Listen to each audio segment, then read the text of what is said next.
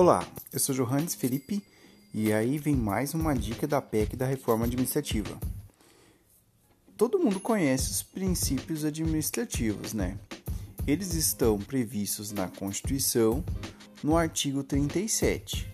E são eles: a legalidade, a impessoalidade, a moralidade, a publicidade e a eficiência.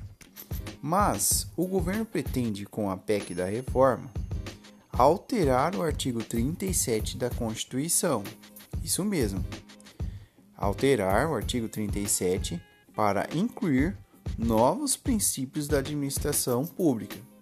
Então, além desses princípios, legalidade, impessoalidade, imparcialidade, moralidade, publicidade e eficiência, o governo também pretende é, colocar os princípios da transparência, da inovação, da responsabilidade, da unidade, da coordenação, da boa governança pública e da subsidiariedade.